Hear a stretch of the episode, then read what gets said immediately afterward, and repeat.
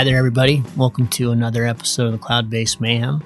A couple things of housekeeping before we get into this one. The first is, as some of you know, I tested positive for COVID about a week and a half ago. Don't know how I got it. I've been training pretty hard for the X Alps and have been spending some time in the gym, so that's one maybe likely spot. But I have been very fastidious about washing my hands and wearing a mask from the beginning, back from March with this whole thing. So, point here is is just to stay vigilant. I got it a few days before the president did, and you've all seen the fallout from that. I think more than 30 people in that Rose Garden deal that they had have tested positive, which in one day was more than uh, Australia, New Zealand, Vietnam, Taiwan, and South Korea combined. So they say more than 90% of the U.S. has still not been exposed, and I can tell you this thing is is uh, it's no joke. And it, you know, you you also have to go through the kind of the emotional side. It's pretty scary. It's um, you feel kind of like an outcast. There's the shame side of it, and you know, I'm obviously pretty healthy, training pretty hard for the X Alps, and you know, it took my feet out from under me for sure. So be careful, be fastidious. I think we're in for a long haul here. Doesn't seem like there's any miracle around the corner, and uh, certainly be much better to not get it if you can. So be careful, everybody. The second bit of housekeeping is I know you don't come to this show for politics, but it's my show. Say what I want. And we've got a big election coming up. I know many of you listening are not Americans. You won't be voting in this election, but this election is a big one for this country and for the world. And there is certainly a lot on the ballot, and I'm not going to tell you who to vote for, but you know, there's well, there's a lot there's a lot coming down to the wire on this one, and we've just had four pretty chaotic years. And if you're not too excited about the status quo, and you're worried about things like biodiversity and nature and climate change and education and morality, racial justice, income inequality, the American dream, snow, and I don't think it's too much to, to say even our future on, is on the ballot this year, not just for the president, but for all the down ballot races that are very, very important. So please make a plan to vote. They say if you have a plan, you're 20% more likely to vote. It's less than a month away. Voting is uh, already happening in many parts of the country, early voting. And if you need some help with registration or just make sure you're registered, there's also, you know, there's a lot of uh, voter rolls and suppression and all kinds of stuff going on to keep people from voting. So make sure you're you're eligible and you're registered go to patagonia.com forward slash elections for all kinds of resources on that and make a plan either through absentee or on the day or drop off ballots. Um, mail in you know, make a plan and make it happen. A lot of people have died uh, here and around the world for the right to vote. It is our civic duty. We got to do it. That's how our representatives listen and please this year please vote. Beg your grandma uh, beg the kids that don't think it matters, get your friends to go, get a big party to go, wear your mask, and and go vote. And I'll I'll leave you with this quote from Neil deGrasse Tyson before you go to the polls. He said, "The greatest thing about science is it's true whether you believe in it or not." So, science is also on the ballot this year. Let's go to the polls and vote. Thank you. This conversation is with Steve Ham, a British pilot who's been in the game since the very, very beginning and was a real passionate hang glider, had a bunch of accidents, and transitioned into paragliding, has run and been a meet director and been involved in more than 60 competitions, including really big comps like the Worlds and the Europeans and a bunch of World Cups. He was really the, the person who put Piedrahita in Spain on the competition map and has over the years been on the British team a number of times, has held a number of records both in the UK and in Spain, and just fascinating. Most of you probably know him more recently by his incredible illustrations. He had a pretty bad accident after the 2000, the really famous 2011 comp and Piedrahita with all the tragedy, which we go into in depth in this in this conversation. But he had his own personal accident after that that uh, really screwed up his arm and uh, still has pretty limited mobility and movement in that arm and became an illustrator after that. That was something he could do with that arm. So you know him for his amazing illustrations. He illustrated all of Kiwi's uh, great articles about his road to Macedonia and his world's attempt that he did in Cross Country Magazine. And then he illustrated my coronavirus uh, column back in XC Mag this spring, which was really fun. And he did one of the Alaska expedition as well. So uh, he's done a bunch of stuff for me, and we've never met. So I really wanted to get him on the show and talk about Piedrahita, what happened there. Uh, that the writing was, for many people, was really on the wall. This was right after the uh, invention of the two liners, and this was when the R11 came out. And Gin had a similar two liner wing, and a lot of pilots pretty excited about pl- flying it, but didn't have the skills to do so. So that Worlds event, uh, day two in Piedrahita, went really pear shaped and uh, two fatal accidents and several other reserves. And the fallout from that really changed paragliding as we know it. That ended the open class, uh, instigated the CCC class. There was all kinds of interesting things that happened with the serial class after that. And so, yeah, a lot of fallout, a lot of changes. That was Steve's last, the last competition that he ran. He has been a meet director since, but anyway, some great stories. It takes us a while to warm up in this one, but uh, near the end, he talks about a bunch of great stories. So please stick with it uh, to the end and some great history here and great advice. And I really enjoyed this conversation. I hope you do too. Cheers.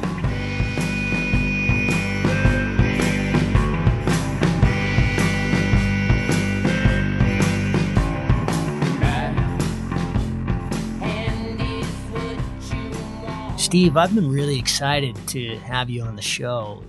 Ed reached out months and months ago after you did the, the awesome illustrations for the coronavirus uh, article that I did for the magazine for my column. And I've, you know, I, I, am very protective of my uh, Australia PWC helmet bag that's got your awesome illustrations all over it. I've been, I'd love to meet you in, in person someday. You've been at this for an awfully long time. I actually didn't know how long until you sent me the, that great email yesterday with a bunch of your history with hang gliding. You've been at this from the very beginning, and I really want to get into all that. But I thought we might a, a, a very interesting point in your history and in a history in the history of the sport might be to ping off right with Piedrahita in 2011. You were the meet director there at that Worlds uh, that was so tragic and really really changed the dynamic of the of the sport and there was a lot of fallout from that and i just thought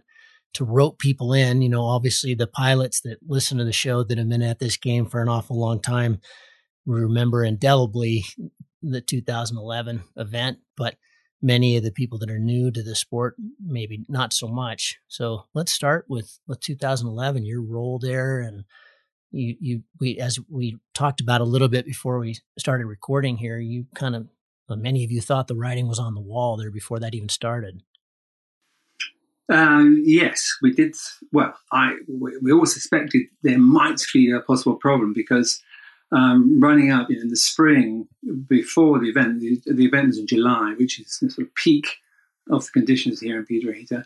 Um, and people have been starting flying the new gliders and the year before, the R10 had been out and been very successful.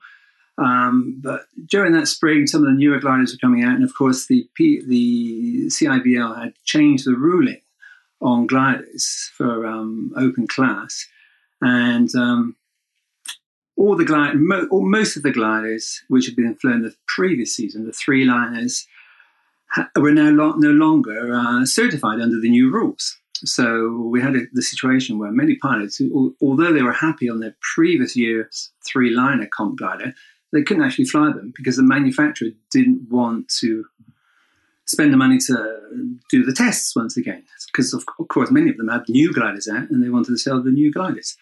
So a lot of pilots would come to the event with new gliders which hadn't been flown much, although the new rule was they had to have them at least 30 days before the competition uh, happened. But, you know, what with the possible bad weather, and you know, a lot of pilots turned up with very little airtime. And we also started hearing stories of you know people saying these, these guys are just fantastic. You know, they're, they're just really uh, you can't deflate them. But when they go, they go, and um, then the energy was so so vast, and people couldn't deal with what was happening to them. So everyone was just even with minor deflations, people were throwing their reserves. So we started to get a lot of reserves being thrown in the early part of the season and you know, even some big names. You know, so, uh, Alex Hofer, who was the um, European champion back in the early 2000s, where he he had an accident, broke his back, and you know other important people. You know, not just you know people sort of mid-ranking pilots, but the good pilots. So there was a a lot of concern really coming in, and um, when the when all the pilots turned up, you know. Uh, I was obviously concerned. I spoke to Russell Ogden, who's a good friend for many years. And of course, he works with ozone and very knowledgeable on all of these aspects and had been involved in testing the gliders. And I did ask him, could you please perhaps do a, a, a, briefing on the first day with, in front of all the pilots, the obligatory safety briefing that we were to do, to tell them how to actually fly these gliders and, uh, more importantly, how to recover them. And of course, you know, Russell being what he is, he was very well. You know, I don't want to teach. It's like teaching granny to suck eggs. You know, it's not. You know, these are all in good pilots. They should know, but you know, I'll, I'll tell them anyway.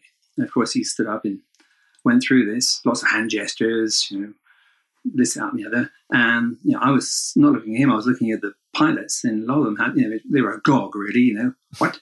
You know, we have to do that. What's what's a back flying? What's all this? What's all the other? And uh, you know, the, the, story was the, the gliders only needed a load test and they needed a video of, of the test pilot recovering from those events. But of course, it didn't always have to recover. We just had to have the video of recovering on three or four occasions, apparently. And I asked Russell, you know, what, what are we going to do? And he said, well, we're hoping for the best, hoping for the best. so we went into this mm-hmm. event hoping for the best for all the pilots. Uh, but that's uh, it was a pretty scary scenario. Um, and are the majority of the we had, Steve? Are the majority of the pilots? Was this the R ten? No, this is the R eleven. The R ten okay. had been out the year before. So this is the R eleven, and you know, of course, Gin and a num- number of other manufacturers. They also had their versions of two liners. Mm. Um, but yeah, the, the, the key gliders with the boomerang and the and the R eleven. Mm. And on the first day, we had no incidents. So Peter is, um, is recognized for its you know, convergence flying. So you get very strong convergence lines over flatlands, and you can do huge tasks here quite easily. Um, and the first day was an excellent day. We had a, a repeat of a task we did way back in 1995 at one of the early PWCs we did here. And that was like a world, at that time, back in 95, you know, gliders just didn't fly very far. You know, like they were sort of very much sort of fishbowl tasks in the PWC. Uh, when I announced this task of 175 kilometer goal task, you know, people said, "Yeah, it's impossible." I remember Richard Gallon coming up to me saying, "You're crazy. It's impossible." and what for Richard it was because he bombed out on the way. But we actually got, I think, about 60, 70 of the pilots, a good part of the field, to the goal. Nice. And um, well, some other curious things that connected with that. But you know, moving on back to the other, the other uh, this task, uh, successful tasks, no problems. Everyone got there. Um, there was huge repercussions though um, the next morning because on that uh, in Piedrahita we for the first 65k you can fly as high as you like, and it was a day with perhaps you know, three and a half thousand, four thousand meters. And unfortunately, after 65 kilometers, then the airspace limit drops down to uh, 3,000 meters for the you know, mo- majority of the second part of the flight. And although after Russell did his talk, I did a very long explanation of the airspace, you know, with audio visuals. Um, a lot of people bust the airspace, hmm. and um, so that was that was a big discussion on the next morning. In fact, you know, I think of those 60 people who um, made gold, no, I think actually, no, no, 60 people made it in 1995, but I think it was 120 out of, of the field of 150 made the gold. And then I think about 25, 30 of those, we had to can them. And so I think I was, I was rung up at three o'clock in the morning by the Mexican team saying, get pasa, get pasa. Because, of course, we deleted the points for the whole of the Mexican team, so they weren't very happy. Uh, but anyway, that was you know, one well, the, the problem, you know, going into day two. And then, of course, on day two, um, we had to rain back. We had another fantastic, really nice forecast with high base, but we don't want to go into that airspace. So we did a relatively short task uh, just to Ávila, which is about 65 k's with a few, a little bit of flying around the valley beforehand. And on that task, that's when we had the two accidents. Now, this is a, it was the day with not strong winds, you know, very a day a little bit similar to the day before, but it was more of a blue day, uh, perhaps a little bit stronger, a little bit more dry, a little bit more, a little more rough. But the sort of tasks, the sort of conditions that we have here throughout the summer. You know, I'm usually guiding guys on B class gliders, C class gliders, and it's the sort of the milk run we do. A flight to Ávila, it's 55, 60 Ks, and um, it's no big deal. But of course, for people flying these gliders, which are a little bit twitchy, a little bit more tricky to control back in, in those days, then it became very problematic. Of course, we had the, the two fatal accidents with Italo and Francisco. And also, just getting into goal, just trying to lose height over goal. We had three other people throw their chutes, you know, just trying to lose height over goal. Um, you know, people were having, I don't, don't know what extent of the deflation they had, but you know, people were throwing their, their reserves quickly because they knew they wouldn't be able to get out of um, those those problems. Mm.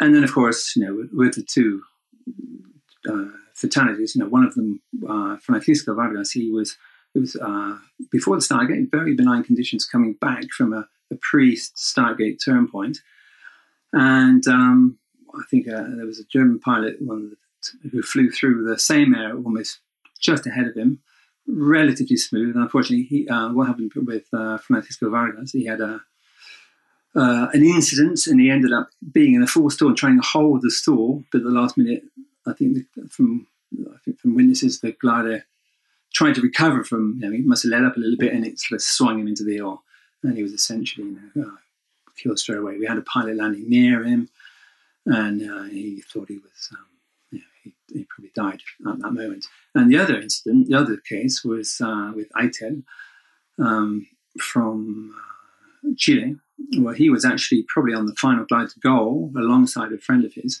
And I think they were 2,800 meters just on a glide. And he took a hit. And it, of course, the glider went into a very, very quick um, spiral dive. And this later became the reason why we now have to carry two parachutes in category one competitions because it appeared that he got one arm trapped, um, so he couldn't, you know, his throwing mm. hand, so he wasn't able to access the, the chute, and then you know, so he, he spiraled down from two thousand down to the ground, and uh, probably killed instantly once again. And of course, with these two fatalities, well, then of course the whole panorama of Category One competitions changed, as you probably know, you know for quite for many years. And of course, even though it was a world class, even though it was a world championship, uh, we didn't actually have you know a lot of media going into the event. But of course, after the accidents, then we had uh, just about every radio and TV company in Spain uh, hovering around and uh, trying to report on the event. And of course, after the CIVL, uh, after a day or two of deliberation, they decided to uh, cancel the rest of the competition. We had flown enough tasks for it to be validated, and and then that was essentially a banning of the open class glider for a number of years until the competition class was sorted out. What what became the CCC class?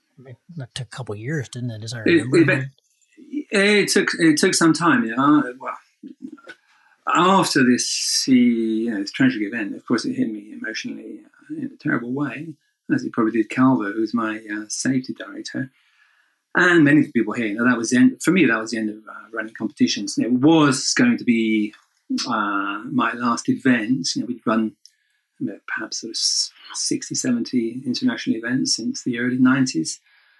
And um, yeah, it was just just too much really to comprehend. You know, the, it just didn't seem worth going on. You know, doing more events.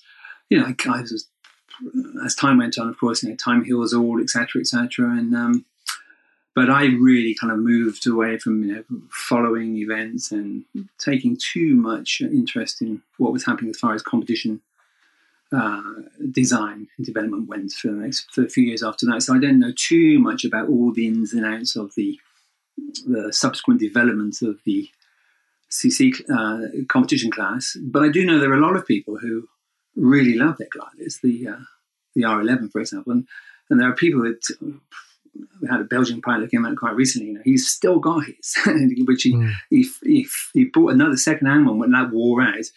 So many people love those gliders, and of course, in the right hands, they were exceptional gliders. You know, maybe we'll say they were you know, almost possibly more performant than some of the gliders we have today. I don't know because I don't fly modern competition gliders at the moment. Uh, but it certainly caused a lot of problems, you know, internationally for the events. Um, you know, everyone's had to let, then fly serial class, and then of course the serial class. You know, we'd been through this whole serial class many years before in 1998, and unfortunately, we it was very much reliving exactly the same scenario for me It's 1998, which is my it was the first Category One event that we organised here in Piedrahita. We'd had previously some very very successful PWCs and um, national events. You know, we've done the Swedish nationals and the Nordics, the British many times, Spanish nationals of course, and we did these three PWCs. And the pilots, you know, discovering the merits, the, the, especially the European pilots, because um, before about 1984, the, the, most of the PwC tasks were in Europe, and they were very much sort of fishbowl tasks, 40, 50 Ks, you know, occasionally 60. And then here in 95, we were suddenly doing these huge tasks because um, we were able to, you know, lines of convergence, and even with the gliders at the time, we, we did a 140k out return with about 60 people in goal, this big 175k goal, and lots of other exciting things. And uh, so we were sort of the flavor, we were the, uh, Piedrahita was sort of on the map and popular, and we had you know, a lot of people wanting to do the Europeans. So we did the Europeans, and unfortunately, it was time also when you know there was a lot of development and things were being pushed. You know, I was listening to Kiwi's um, podcast the other day, and he was talking about you know this this time as well, where glider was beginning to get a little bit problematic and difficult to fly, and there were uh, accidents in many comms, and then it once again you know, we we well once again for the we had our first category one competition, and it was just at this cusp of when gliders were becoming very very problematic, and then we had a fatal accident at our event as well. It was actually mid-air um, uh, soon after launch. Um, so probably you couldn't really say was it anything to do with the gliders? I don't think so actually, because actually the accident that day was instigated by a, a, a pilot flying a um, what would have been the DH323 back in those days, which would have been like a C class glider. Mm. Uh, and he had he fell on top of another glider, and they went both went down to the deck. So it wasn't really the the fact that it was dangerous gliders, but it was on top of all the other uh, accidents and competitions at that time, which then brought about the the possibility of the serial class. And there was a lot of argument from, uh, especially Robbie Whittall was very much as the messiah, you know, trying to push this forward. And um, and in some countries, such as Great Britain, they went sort of unilaterally and decided we're going to fly serial class only in our nationals. a number of countries did that. But a number of countries didn't, which then gave some imparity, really. If, you know, if you're going to world's events and some people are flying serial and some people are flying open class, well, you kind of you kind of kind of imagine who's going to win. so the serial class, although it struggled along for quite a few years, and it became this, and it was successful in many ways because it, it, it did um, give give people that option to take a slightly less um, risky route. And also, if we go back to the 90s and maybe even the early two, and the 2000s, um, there were some really nice open class gliders, the real hot ships, the ones that ran really, really well, but you couldn't get your hands on them because they were reserved for the the, the factory pilot, factory pilots. So this also caused a certain amount of resentment that um, people couldn't get the good couldn't get these good gliders. Um, but that was another kind of worms back in the 90s, of course. And moving back to uh, 2011, when we've got the same problem, but this time the CIVL took you know definitive action and said that's enough, and zero class only. But of course, this, the zero class gliders soon came to resemble very much the uh, the open class gliders in a few years. Right, sure, and I. I, I, I remember the, the fallout from that. Uh, you know, the a lot of the kind of lighter pilots. I'm thinking about like Tom payne and I remember Mads Søndergaard. There were there were a lot of pilots that just that was kind of it. You know, the Piedrahita was was it when when they banned the open class. Uh, a lot of the pilots that are lighter, which of course makes me really feel for the the typically the women pilots who are really light uh, just they just didn't feel like they could compete anymore because they didn't have that open class possibility and it it was it was very discouraging i know for for many i think feels i mean it feels like that's kind of come around now and it's not so much as as big of an issue i mean the weight thing has always been an issue but um it, I mean, it must it must have just been emotionally, not just from the not just from the tragedy of the two deaths, obviously, but just everything else. It must have just been quite a soup that you were in. Uh, yes, it certainly was. I mean, well, going back to the the weight thing, there's an anecdote from the on the first day of the um, the Worlds here. Uh, that we only had one Chinese pilot that that year, and it was uh, a girl, I can't remember her name now, unfortunately. And she was very lightweight, probably about 40, 40, 45 kilos. And most teams would come with assistants, which they had to pay, to pay for. And most teams would come with one or two assistants. I believe the, the Chinese had four assistants and one pilot. But it was this girl, she had, she was carrying a huge amount of, of ballast. She was flying, uh, she was flying an R11. And uh, Calver, who was my safety uh, director, he's very, he's very, the rules are the rules and he had his, he had a weighing machine at takeoff. A of hammock, you know, very professional sort of weighing machine, and he liked to weigh people. And this uh, this girl, obviously walking out to takeoff with being carried by four strong uh, Chinese assistants, kind of caught his eye. So um, for safety, you know, in inverted commas, he took her weighed her, and he said we can't carry all that ballast. So he took the ballast off her, and of course that made her completely unsafe.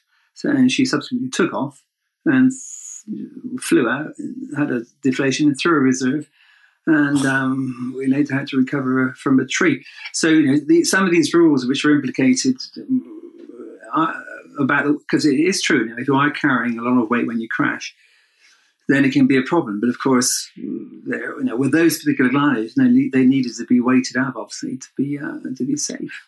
Mm. So there was a lot of anachronisms really on the on the whole safety thing, and hopefully you know, things are better now.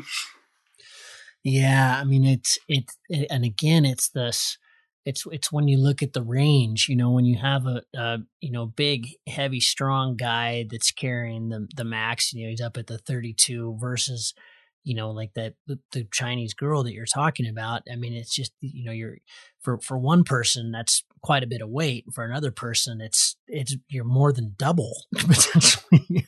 And it's it becomes really challenging for takeoff and landing. And obviously for landing you know after you've just flown a comp and uh, you're tired and yeah it can be real risky i i don't I can't remember if that was a contributing factor in Seiko's accident. I think when she broke both of her ankles, that might not. I, I can't remember if that was an acro thing or if that was just from her being totally loaded up. I'd have to reach out and find out. But um, yeah, I mean, I I know. I mean, just from my own personal experience, you know, like in Alaska, carrying all that weight is it, it's tough when you land, or it's tough if you don't have the right kind of wind.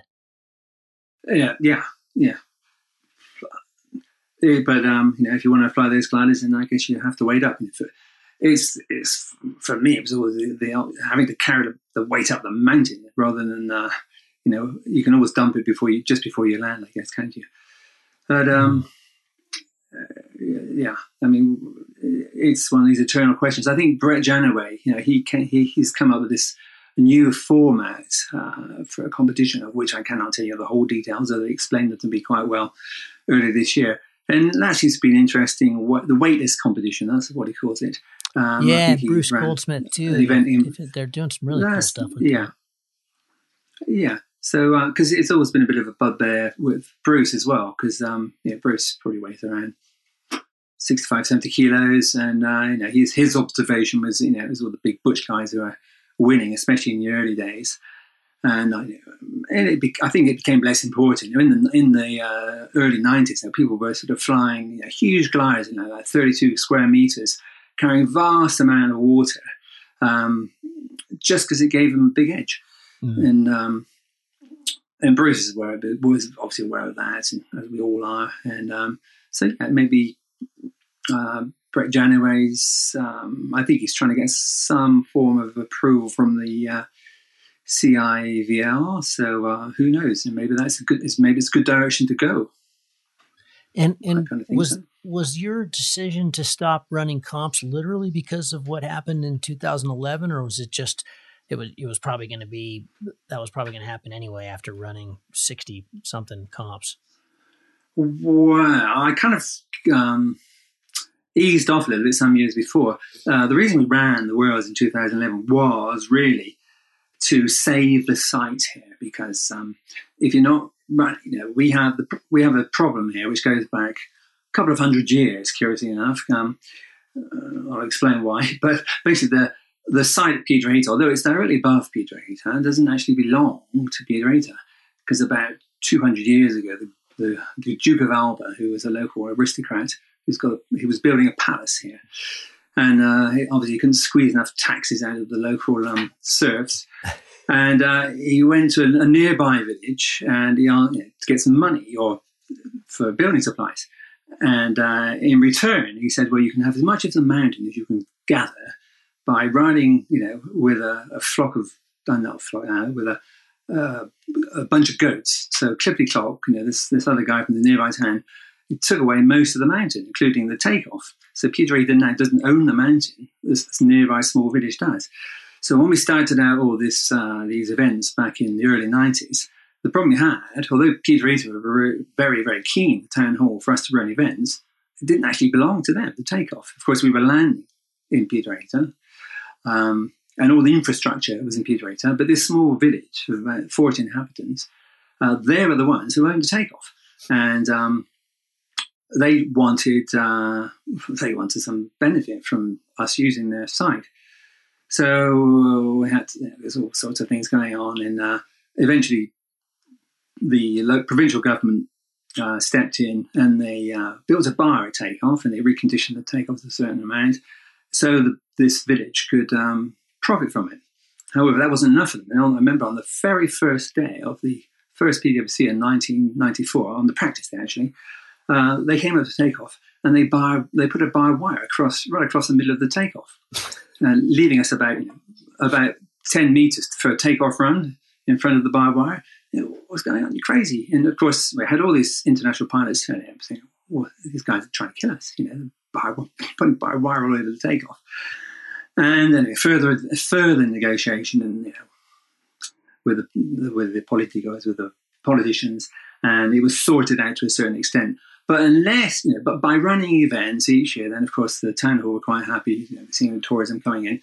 But then as we eased off a little bit during, after about 2000, oh, we had a big problem. That's right. In 2000, year 2000, they wanted, they wanted to put aerogenerators, wind, you know, electricity windmills across the takeoff. And um, uh, obviously, we didn't want that it wasn't going to be very good for paragliding. The town didn't want it because it's not very nice for any any form of tourism. But of course, the village, the little village, they were out to make a lot of money from this. So they suddenly became very, very eco- ecologically aware and uh, wanted their clean energy and the 30,000 euros per year for the uh, each windmill. And so there was a bit of fight. You know, we had a big struggle and demonstrations, uh, marches, roadblocks, and eventually it kind of won out, and we didn't have the uh, windmills installed. But for many years, we weren't allowed to fly. You know, we would, although we had uh, we had supposedly had the legal right of flying at the takeoff, the, the owners could go to the police station and say, "Look, they're on our land." So they barbed wired it up. So we were actually going in, taking off over, over this new new barbed wire they then put up. And for many years, you know, the whole thing went into a bit of a collapse period. And to get the things going back again, to get the town hall and the provincial government on our side, what's better than the World Championships? So in we went to, uh, and we bid for the World Championships, and we got it. And of course, that allowed you know, huge infrastructure. We now got 3,000 square meters of uh, astroturf. The bar was rebuilt. And so the, the positive aspect of the World Championship was the fact that we've now got a fantastic takeoff and a great infrastructure. Um, my last, the last World Championships I did with the British team was in uh, Manilla in um, in Australia. The one, Bruce in 2007. Yeah. Uh, uh, Bruce won though, and yes, he did. And um, and uh, I thought, well, I might do quite well there because uh, I won a couple of events before in Manilla, Godfrey Wenness's Open events, and the New Zealand Nationals I won there as well. And so I thought, well, if I'm ever going to do anything good, it's going to be here in Manilla, you know, this world's, because um, I'd been to other worlds and I didn't do particularly well, to be honest.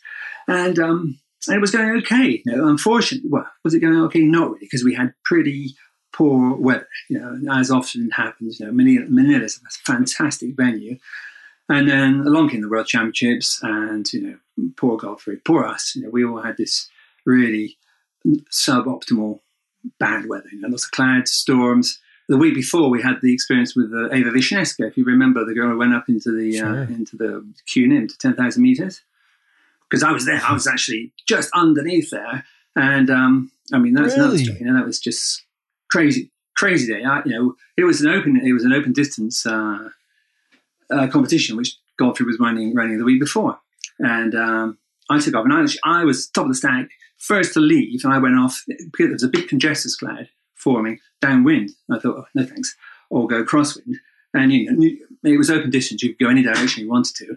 But I thought, well, no one's going to go towards that big congested skies because that'd be crazy. So they're going to follow me. And I can't confidently look back, and everybody went the other way, directly to this thing, Jeez. this big cloud.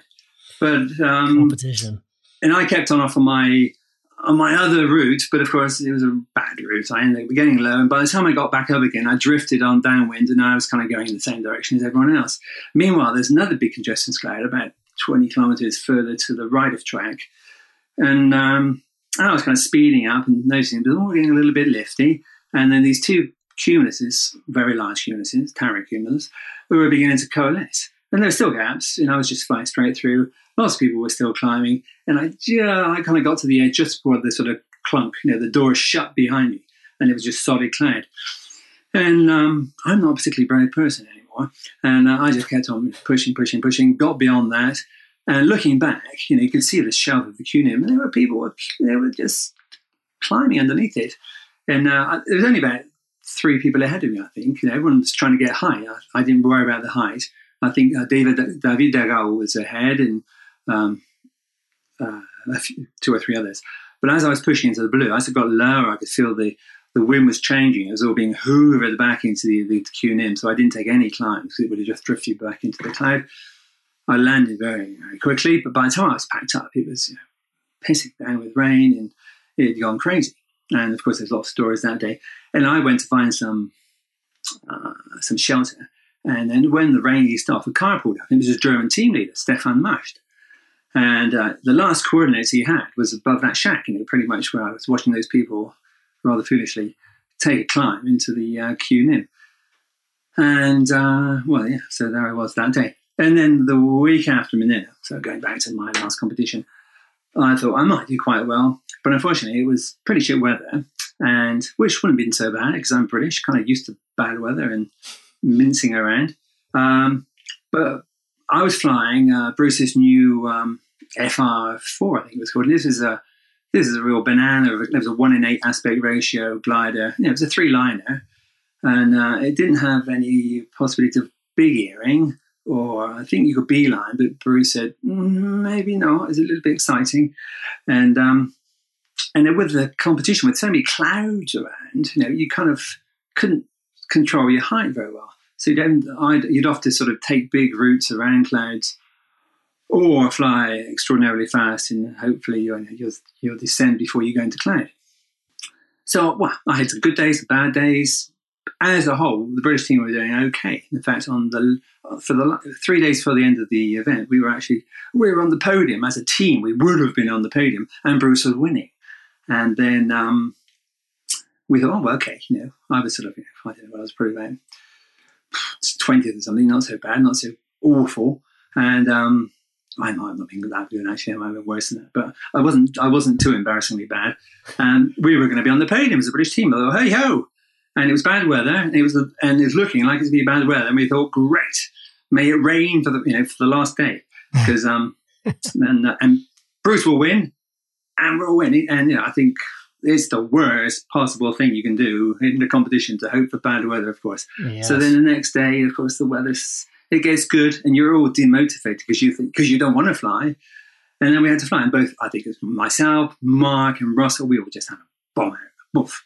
But Bruce, superstar, managed to get into goal, took the worlds, and uh, the rest of us had a good old cry because we were no longer on the podium. but uh, and uh, we had really, really shitty results. So I thought, well, bloody hell, I am really shit. So I better stop doing this. Oh, I didn't actually. I went to. I think I did the pre. I did the pre was in in in El Valle in in 2009, um, but it was all sort of on the downhill slope for me then already, and um, and then of course I got focused on trying to get this world thing together, and I thought, well, that's going to be my swan song as far as you know. I wanted to go out you know, with a fantastic, exceptional event. You know, it was going to be flyable every day, you know, big epic tasks and everything you want in a competition, and I was going to be, you know, loaded as a superstar and a master meter actor. And of course, it didn't turn out to be anything like that at all. It turned out to be you know, a tragic nightmare, and, a, and it turned out to be what it was, which we, we've already discussed. I was in a pretty bad way that year, and then uh, and then I had a really bad accident myself, personal accident. You know, just nothing spectacular. You know, all the really bad accidents. You know, just stupid things. I managed to mash myself up really badly and uh, shattered my right arm, and uh, yeah, that left me in pain for oof, five five years, you know, pretty bad pain, and I lost lost the use of my arm pretty much. You know, it's, well, it's still locked in. Uh, I haven't got much much movement on it, but for some for many years, I was able I was able to fly, but I went back to flying uh, B class gliders and um, yeah, I couldn't con, couldn't really consider flying a competition then on, and then I kind of fell out of the habit, and I actually began to um, realize how much uh, how liberating not flying in competitions is, uh, because of course when you fly a competition. You're pretty angry most of the time because no, because you know, unless you win, um, it's a pretty uh, annoying experience sometimes because uh, there's a lot of pressure, and you, and uh, if you don't do well, you can you get pretty pissed off. And uh, and I, as a meet director running competitions, also you've got you know 150 people who are on there pretty pissed off a lot of the time as well because you know there's only one guy who wins at the end of the end of the competition. So it was um, in a way liberating for a few years. But then you know, of course, the town hall here. Okay, hey, what's going on?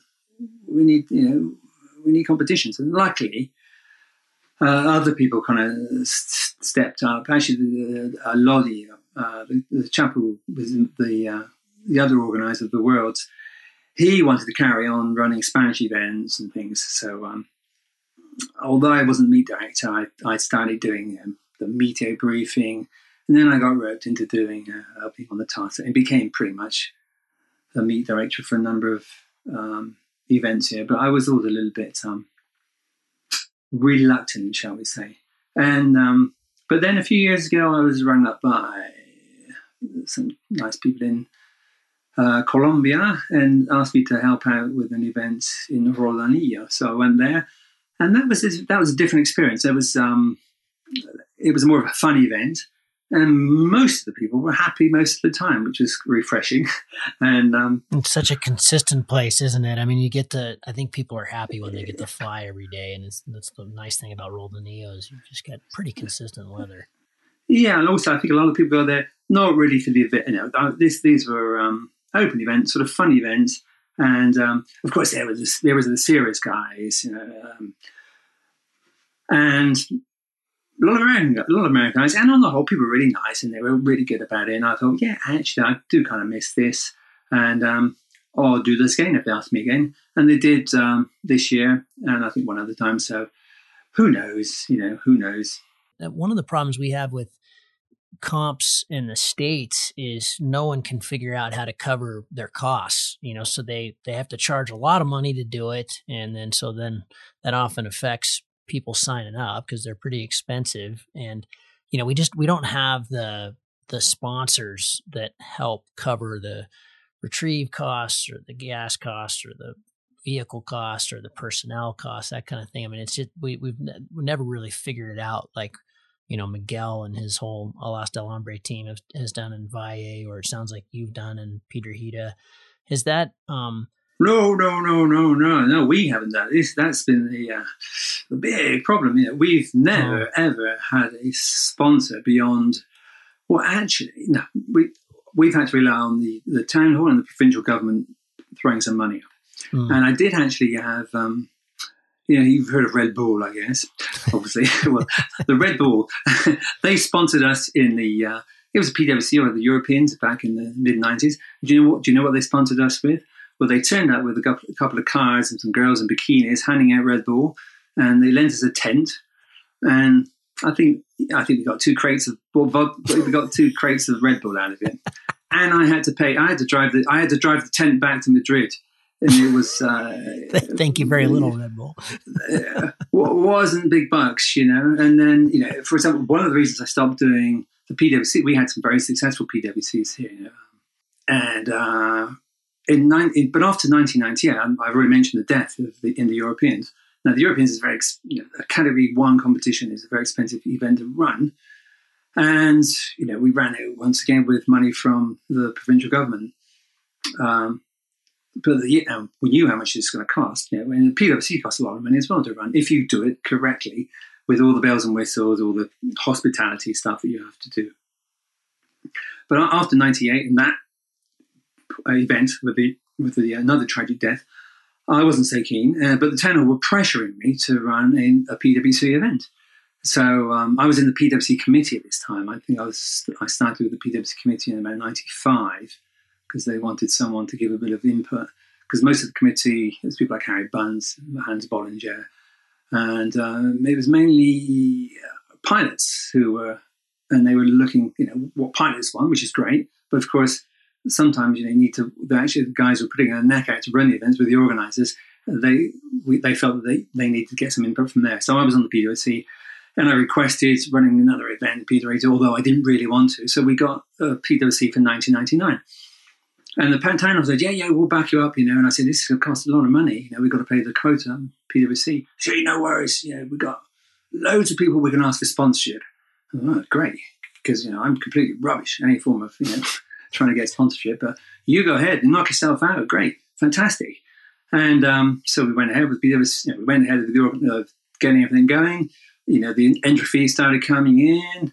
Um, and I think it's about a month before I went to the town hall, and unfortunately they'd had a, an election in the meantime, and some of the the councillors had changed. And I said, "Hey, uh, how are you getting on with all these sponsors?" And he said, "Oh, well, um, I think we're going to cancel. I think we're going to cancel." Because um, oh. we can't. Yeah, we haven't found anyone. what? You know, we're kind of a month or so away. The money oh. was in. People had their flights booked, and we had to go ahead with them. We had so what we had the we had the entry fee money. So um, I spoke to um, Xavier Murillo, and who was going to be my TD for that event, and Fred Escriba and Mandy, who were going to be the scorers. So that in those days, that was just a very small t- now things have changed in the PWC. Now they have their whole team, and the organisers are very little apart from putting up the, sort of the shell infrastructure. Um, but in those days, it was slightly different. But you know, I would normally have to pay for their flights across. I said, "Hey, is that you know, jump in your car, all come in one car. You're going to stay at my house, and we're going to cut costs." And of course, we had to cut costs. And you might think, well, wouldn't it be great if it rained for half the week and we could, we could lose some traffic? Some, and of course, it turned out to be, you know, every single day was flyable and good. So all the expenses were there. But we ran the event. And there was a lot of hassle.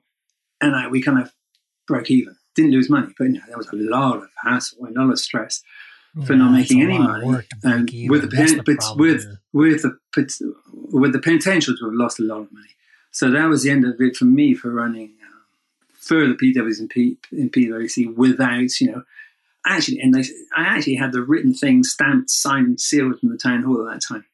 So when we went for the world, I made sure that the mayor of Piedrahita came with me to Austria with some of the councillors, and we did the presentation together. And it was all seen as them being the organisers, although really it's a local club. You know, they were the front men, so they were going to get all the kudos, and they were going to pick up all the bills, of course, as well. And that way, you know, I had them sort of trapped on that second time uh, for the Worlds in 2011. But uh, there is there we, we we've never had a apart from those you know, two cans of two crates sorry of Red Bull. I shouldn't shortchange them. It was two crates, not two cans.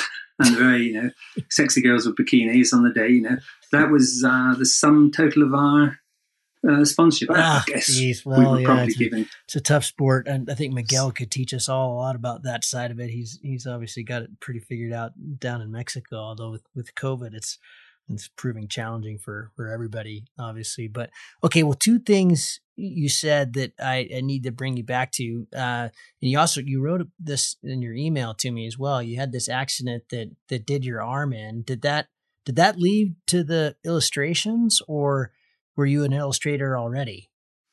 No, I wasn't an illustrator already. I uh, had a great interest in uh, illustration and art, but um, you know, as a uh, child, younger person, but I got you know, since I was um, you know eighteen, uh, a kid, I was just so motivated by flying and stuff, and that just kind of got in the way of everything else, really. And then suddenly, uh, I, I lost interest in the competitions, and uh, and I had this sort of arm, my right arm, and I am right-handed, and it was. Um, just like it belonged to somebody else. You know, I've got very little movement in it. And uh, I thought I'm going to do some rehabilitation. I started trying to draw. It was quite painful. And uh, it was through that really, sort of early. Uh, and then it started to get better. And I found by having having a board at the right angle, I could use, I could slide my arm across and draw you know, by sliding the uh, the pen across there. And I started going digital, which is much, which is even slightly out of the screen and um, you know, I kind of started um, messing around with animation, which is something I wanted to do for years as well. And uh, and I think I put something up about a little thing about the evolution of paragliding, hang gliding, Mm, yeah, and uh, Ed great. from uh, Cross Country Magazine saw it. And at that time, he was looking to inject a bit of sort of car, illustration cartoons in the magazine. And he said, Can I try to do some illustration? And uh, they had this idea of doing a piece about you know the the, the multi the huge range of personalities within the sport and with the, the, within that range of, of of of the people within the sport there are many stereotypes. And so there were little vignette uh, little stories he'd write each month and I was illustrating those stories for um, I think we probably did a, a couple of years of those till it Yeah, ran were- out of steam They were And they were then- great, and, and and now and again- you, you illustrated for for all for Kiwis. You know, uh, gun for the worlds. That was those were those were really terrific. Yeah, no, I really enjoyed them. This that stuff, Kiwi. You know, although there was it was a struggle at the beginning with him because, uh, uh, well, you, he's a forceful sort of personality, and uh, he was really uh, fired up on the whole um, the competition thing. You know, and and I I had I had met him uh, back in the nineties, and he'd been out in Piedrahita, and I'd been seeing him over the years, and he's a very gregarious, sort of a extroverted guy, and um, and then, um, but I'd never really seen him, do much flying. He'd always be turning up. He turned up at the Worlds in Portugal, and he was covering that event. And of course, he did that. Wow. He talked about his first piece for XC magazine, the article he did for the Worlds in in Granada back in I think year two thousand. I was at that event, and it was. Uh, I thought that was one of the best things I'd ever read. As far as that was the the best ever review of a of a paragliding event. That was just fantastic. And uh, of course, then I met him later at other, other events, but he was never really flying. He was often he was involved in his writing and stuff. And when I met him, he was reporting as opposed to flying in the event. And then now here he is, 50, 53, and he's starting this competition thing. And um, of course, he sent me the he sent me the the, the story, and uh, of course, I'm searching for um, to find some angle, you know, a bit of humor this in because uh, I'm not just gonna I'm not doing sort of a direct reportage. I'm taking any little remark he might make and going off in a complete a complete tangent with my with my little, my own little story. Yeah? I'm not just going to be. And of course, I picked up on the whole psychedelic thing, and uh, you know, I, we had quite a tight deadline, and I was working. You know, I probably did uh, probably about 200 hours or something, a huge amount of time in the space of these two two weeks to um, get these out. And then uh, he rang me up and he was really, hi, Chris, Chris, great, Steve. You know, to be like, you know, uh, Hunter Thompson, and you're going to be my, you know, um, my illustrator. You know, he was really fired up. And I said, yeah, great. You know, I've done this stuff. You know, I'll, I'll stick them across on the, uh, I'll, I'll, send them to you now. So I got home because you know, I was out walking the dogs when he called me, and I, I sent them to him by email. And then uh, I thought he's going to love these, and nothing came back. You know. and it was quiet, you know, radio silence. And I thought, oh, hey, maybe you didn't like them. And then uh, Ed, Ed rang me, or Ed, I got an email from Ed saying, I'm in the pub with Kiwi. He's mad. He's really, really, really pissed off. And uh, of course, he didn't want the uh, the whole psychedelic thing to be brought in. And of course, in that first edition, there was, you know, there was tryptamine frogs on his head and uh, you know it's just you know, magic mushrooms here and there. It was just, and he wanted to be seen as a very serious person because he was going to be well. He wanted to be selected for the paragliding team. He didn't want mm. to be. I, I, don't know. If, I presume people. I presume that everybody knew about his you know psychedelic you know writing career, but he was trying to keep that very secretive, and it seemed. And uh, anyway, luckily Ed sort of talked him down, you know, and uh, and he ended up you know, really actually enjoying it. And he put mm. it on, you know, he, he, kind of really got to like his little alter cartoon. Uh, oh, that really surprises me. Uh, knowing knowing Kiwi like I do, I, that surprises. I mean, I guess what it all comes down to isn't isn't it? Is you know we all have egos, and we, especially as pilots, we're all pretty cowboy and independent and think we're the smartest thing ever, you know, and then our idea is going to work. And uh, so I guess, I guess he, you know, still firmly falls in that, you know, he has an ego, I guess, like we all do. So that's interesting though. I would have thought he would have kind of celebrated. I tried to get him going on that route a couple times in the podcast and he just, there was no, it just refused. yeah. Well, I guess, you know. yeah, well, he, I guess he wanted so to. interesting because it's such a big part of his life. I mean, a bigger part, really. Yeah, yeah, and I think at the end he really appreciated that and he really enjoyed it. And then at the end, he was he was trying to feed me with uh, ideas for cartoons, and um, you know, he had this whole this whole Ralph Steadman uh, leaving Las Vegas style image, which we were going to do for the last one, which never. Um, you know, they, we, there were some uh, fallouts with that particular series. Um, he had some fallouts with some people in the in the New Zealand Federation. Some people didn't like some of the artwork, which I did, um, which I tried to explain actually was linked to my. You know, I did. Well, there was one particular picture, and because uh, Kiwi was. Uh, uh, annoyed at one particular event because he was pushed off the podium yeah. Uh, by a meet director who was flying in the event, and um, you know I'm pretty um, against the rotor flying. Um, I can't really see how you can do both those things. In fact, I did actually do that myself once, and I, I well, here's another another of my excellent stories. I we back in um, 19, 1994 on my first PWC. You know, I was a pilot, loved flying, wanted to fly, but I was also the meet director, so I wasn't going to fly as a pilot and score but I wanted to kind of be involved, you know. And I had a TD, which was Xavier Raymond at the time, and um, we had this uh, task, and it was a similar route to the, the previous year. I did uh, this big flight, and um, in '93, and I got what was then the European record, which was uh, quite big in those days. Uh, I mean, those days it was easy to get records in Europe because you know, anything over 100 was like big stuff. And I did about 160 k's, and I ran along the edge of Cunin uh, convergence line, which um, which is jolly frightening, jolly stupid. But I survived it and I did a big flight. And the year after at PwC, we had kind of similar conditions and we had to cancel the, t- the task. But as I was trying to get down, my glider went to pieces on me and um, I ended up with the things spinning. I had a big, the whole thing's all twisted up and I was like spiraled, you know, spiraling down, no control, all twisted up.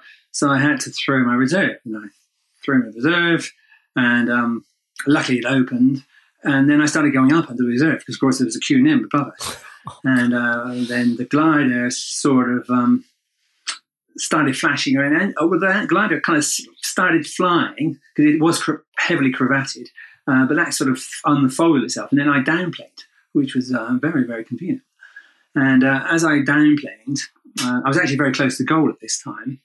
Uh, the meet, being the meet director, I thought, well, I better say something because they're all down in goal watching me. And uh, although it'd been absolutely terrifying, I thought, well, the parachute's out, when, and I'm now actually descending, and I might actually survive this, so I better come across as a bit of a hero. You know, I thought. So I was thinking, you know, what would what would a what would a Spitfire pilot say as he was just about to bail out? You know, so I, I had a, I really I thought right, this I was going to say this right. Oh, this is Steve, um, spot of trouble but it seems to be okay now, coming down okay. That's what I was going to say. But um, I kind of got hold of my radio. Okay, like by now I had the glider sort of gathered up, and I was coming down on the reserve. You know, there were lightning bolts and things belting off to the uh, to the uh, east of us, but to the left it was sunny. But I, I was going down, which was convenient. And uh, I was about to say these immortal words, and I realised my tongue was so dry and so expanded. I was, and and then I hit the gas front because I got to lower, and then I went, oh, help! And so, so I didn't come across as very, very brave or very noble at all. And then I kind of hit the ground going extraordinarily fast, bounced a few times, and I went across. Luckily, we were in this sort of Castilian flatlands, and I was dragged across this field at a rate of knots and then luckily there was a field, next field coming out, didn't have a fence, but it was a sunflower uh, plant uh, field, tall sunflowers. So that sort of broke the um, the speed of my uh, my travel. And then shortly after, actually, Jocky Sanderson sort of turned up because he was in goal and he jumped in the car and rushed in, came and he was the first on the scene. And uh, yes, well, that was that was a mis- do you think I was a meet director and I was in the sky and I made it yeah that was very embarrassing it landed in a reserve you can't do you you can't do both jobs very effectively. And um anyway going back to Kiwi uh, and also so we're talking about I was trying to think of pilot's reaction to meet directors so we're talking about Kiwi was a little bit disgruntled with this particular meet director and I was trying to think of well how can I pick, how can I portray what pilots think of a meet director? And I cast my mind back to that event in 2011, not the day of the accident, the day before, when all those pilots had a fantastic day, got to goal at 175 Ks, and then the meet director told them, "Sorry, but you're uh, you've got a zero for the day." Mm. And um, they didn't like me very much at all, really. at, the, at the briefing the next day, you know, there was the odd word of, you know, fascist bastard and that sort of, you know, comment.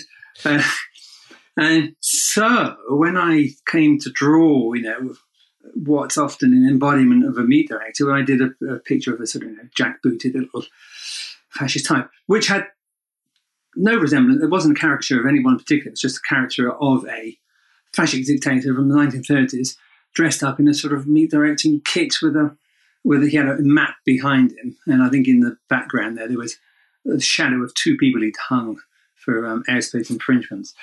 But anyway, that didn't go over very well with the particular meet director in uh, New Zealand who had pushed Kiwi off the off the podium, and because of that, perhaps because of that drawing, and perhaps of Kiwi's belligerence at times. Then a little thing kicked off with the federation, and then you know Kiwi came.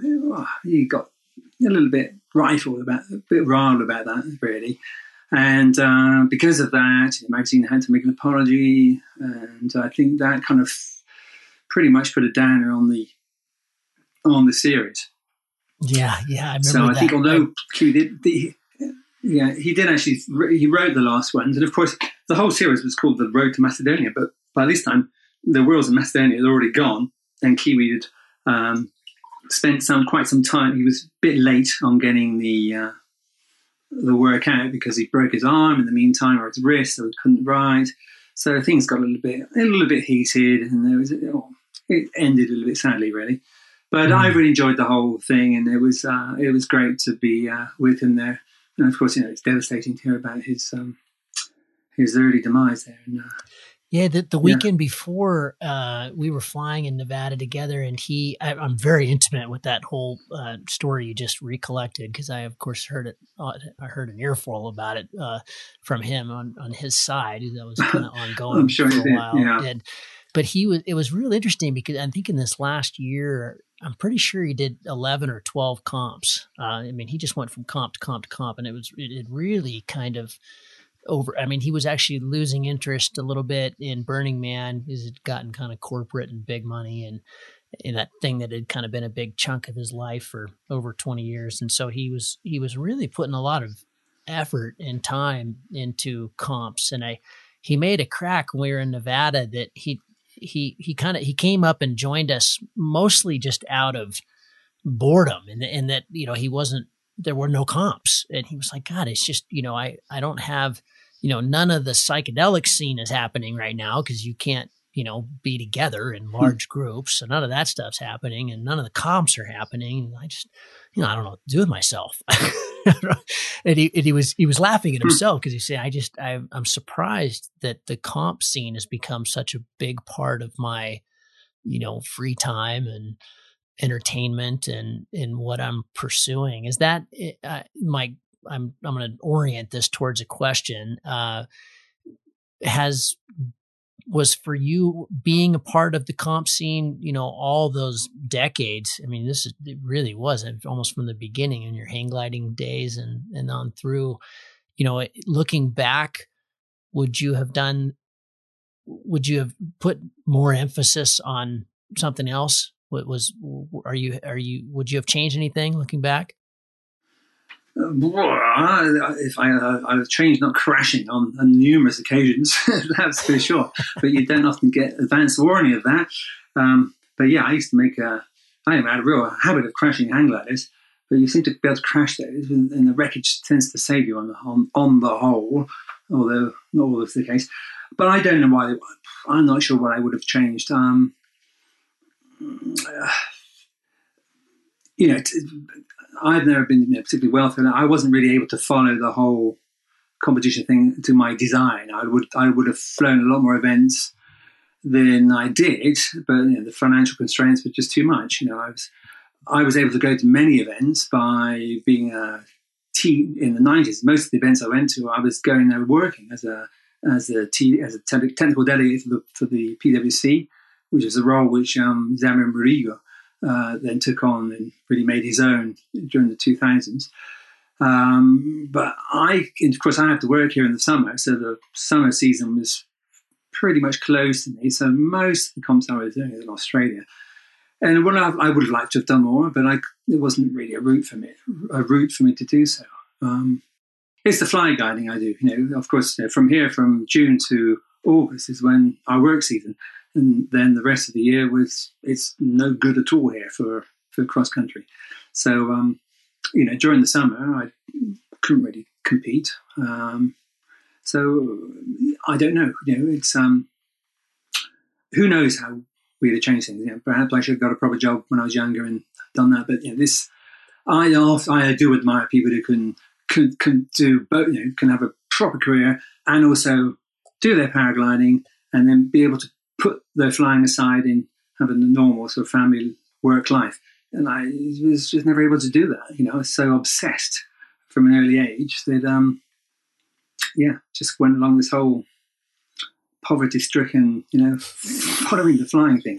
So yeah, you're so there you in, in your uh, on your website. It said hang gliding ruined any serious career path, and and you you studied zoology and physiology, and then you got into hang gliding sounds like pretty soon or we're at the kind of the same time you're coming out of school and and you obviously chose the the career path of of piloting. Uh, you know that that was a while back, Steve. I, you, you and I are in the same department here when it comes to getting a little older in the tooth. But it's uh, any regrets? No, no. I mean, I, hang gliding was just uh, so important to me. You know, I, I had a, you know, when I started, I had a, a, sort of one of the pilots in our local club, a guy called Mark Haycraft, who was always my guru, who's now I think he's won the French XC League many times over the last few years. Where you know he used to say, you know, I remember thinking, you know, if even if someone said, you know, this is going to kill you within the next five years, it would have been difficult to stop. You know, it was just such such an obsession, such a buzz. And of course, I did give up. You know, I did give up hang gliding because I don't fly hang gliders anymore, which is kind of curious. But of course, then paragliding took over. Um, but yeah, it was just such a, it's just a, such a demand uh, on you know, on you know to, many people suffer this. You know, you, you can't be happy. It's, it is a drug. You know, it's like uh, crack cocaine or any of those other things. You know, it, it creates a dependency. I think I'm over the worst of it now. I'm sort of in rehabilitation. I can actually, you know, chill out on a on a good flying day and and not worry too much about what I'm missing. Um, but yeah, in the early, when I was younger, then it was it was hard you know, to go go to a normal job and think, Christ, it looks like a good day out there. I should, and I'm inside here, you know, trying to earn some money. So when I finally got the opportunity to, to you know, I was uh, picked up by Airwave in about mm, '91 to come out to Spain to set up their their dealer network. And so for me, that was a blessing. You know, I go, wow, I can finally you know do some work with um, what I really love. And of course, it didn't work out at all because it was, um, yeah, um, it was a disaster. You know, air, airwave importation for me in Spain didn't work out. But then I soon moved into, you know, I recognized, I discovered Piedrahita, if you like, and um, saw the merits before anybody else did, because there was no one really flying here. There's no effective takeoff apart from just taking off from the, the actual side of the road. And by developing the competitions and de- doing the fly guiding, then it all started to work, and it was an income, and it worked, and it's got better, and it's and it's been fine. So I've enjoyed that, and I'm still flying after all these years. And now I don't do the I don't I don't do the competitions and that was a big buzz, but it was also a big disappointment, as I said before. But flying with you know, groups of well, you know, the people who come out to visit me, they they come out. They're often the same people every year, so it's like flying every day with your mates going XC. So it's great. What could be better? You know, that's mm. it. Could have been better this year, but but well, you know, let's hopefully next year will be uh, back to normal. But yeah, I think I think the whole the whole industry is obviously suffering. Uh, and so uh, it has been. You know, luckily, here we were able to scrape through and get on the month, of, most of the month of July and August. We were able to fly without restriction, and you know, we had a reasonable number of pilots coming out here. So yeah, not so bad. And of course, now things are getting worse again, but it doesn't matter because it's bad weather for us. Well, I shouldn't mm. say it doesn't matter for the world it matters, you know, but for Steve Ham and our flight Peter, it's uh, no longer important for the next few months. And is the is the chunk of the work there in Piedrahita for you tandems or instruction or uh, both? No, no, it's all it's. Uh, oh, I do do tandems, yeah, but that's very minor part. Um, I'm we're mainly working with um, sort of intermediate advanced pilots. You know, usually sort of B class, C class guys. People are flying XC already, and they just come here for a holiday and they want to go XC. So I'm solving that problem for them. You know, all the infrastructure, um, accommodation, flying with them. Do then I kind of treat each day as I would perhaps if it were a, a competition. You know, we do a very detailed meteo brief and talk through the potential flight we're going to do, iron out all the possible problems. So then we're actually flying. We don't have to be, you know, I'm not radio controlling people at any stage. You know, we're just making strategic decisions or comments about the weather around us and what's happening and how we might adapt. But you know, none of this, you know, turn left, turn right. You know, it's um, it's like with your mates and that that usual interaction which you have. Can you um elaborate on maybe you know one or the two because you talked about the accident with your arm. I, I, I, not to delve into the darker side too much in this talk, but I think we can often learn from from accidents. Uh, sounds like you've had a few. What are you know what what what what was the cause? What were the takeaways? How could you how could you help people not have the same thing happen to them? Ooh, well, I mean, as I said, with hang gliding, I sort of um, I was going through aluminium like it was uh, going out of fashion in the early days because um, I was just young, keen, and nothing, you know, the consequences weren't that bad on the whole when I crashed the thing. So, and um, so I had a very, and I think when you're when you haven't when you're younger, you haven't got this preoccupation with, crikey, this might kill me. You know, you kind of you're able to learn more effectively. So your learning curve when you're reasonably brave and not so worried about the the consequences are very good. So I, I think I got hang gliding. I got pretty good, pretty quick with hang gliding because I was a bit blasé to the True. to the to the problems. Yeah, I remember I landed up. Yeah, I had a, I actually had a, some very near misses out. You know, I was I, I guess you've heard of Bill Moyes, the yeah. Australian uh, famous guy. Well, he was very kind. We went out for my first big hang gliding comp. We went out to go to the Forbes event, which a towing event, and we went on to see Bill, you know, this internet, this like god of hang gliding, and he's uh, he kind of likes poms, and he kind of took us under his wing, and he took us up to his holiday home in uh, up in somewhere north of Sydney, in Newcastle, and we went towing with him. Now his towing was uh, quite a precarious thing, in, in my opinion. Well, it was very exciting basically he, he, he'd tie a long line, like a washing line, to, to a speedboat, and then you coil up all this this line, this rope on the uh, on the edge of the beach. You clip onto the hang glider, and he had some sort of it's like a motorcycle uh, throttle cable going up to a clip on the on the nose, and then you sort of lift your leg. He'd go herring off on the speedboat, and then when the line goes, there's no more line, then bing, you're off, and you sort of climb out, and you'd be flying out to sea and this, of course, there's no radio. And um, oh, I think when you get high, that's it. You open, you sort of wobble, your legs around, and that means building that release. And we had this circumstance where we were very high, going out to see this fantastic, you know, the dolphins in the bay. It was beautiful, and I got that Bill Moyes down there telling me it's amazing. And I pulled the clip to take get rid of the line, and it uh, just jammed and it's the, the line was attached to the, power, the hang glider, and I had you know a kilometre or so of line out, going out to sea, no radio, no idea what to do, and um, I of wiggled my legs a lot, and I, I think Bill kind of realised what happened. And of course, what are we going to do? You know, because of course I can't detach the line. If I was to get lower, the line would go into the water, and I would just I'd be I'd dart into the water. And luckily, uh, there was like a sandbank further out, and he, he, kind of throttled back, and we just like lowered, lowered with the with a taut line. I landed with the line on on this sandbank, oh, and God. that wasn't an accident. You know that that that could have been a fatality. And there's a friend of mine, um, uh, Chris Jones, in the boat, and, and, Bill, being an Aussie bloke, he wouldn't let Chris fly, and because Chris was a vegetarian, he had long hair.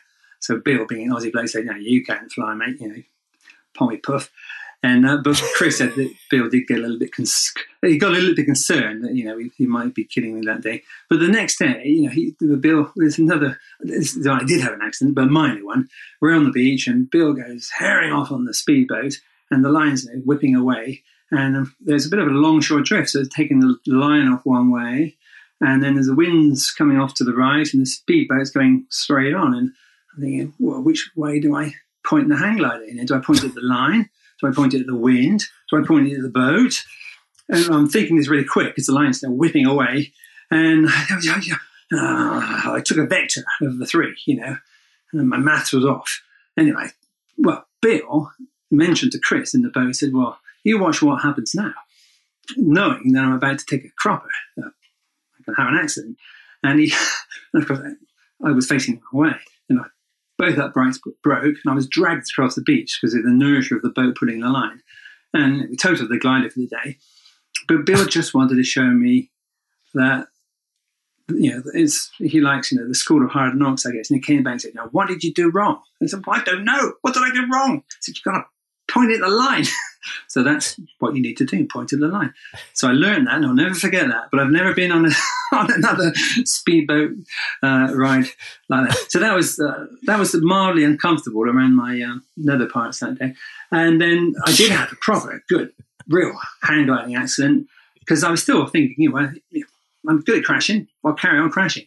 And then at the uh, Spanish Nationals back in uh, 1991, when I just started working at Airwave, uh, we were at the second phase of the Nationals in Castejón de Sos, which is a big, it's sort of like an alpine environment in the north of Spain in the Pyrenees.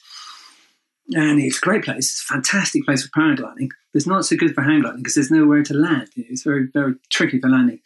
And it was a little bit like that competition which um, mentioned in Granada. You know, there's a huge amount of people having crashes.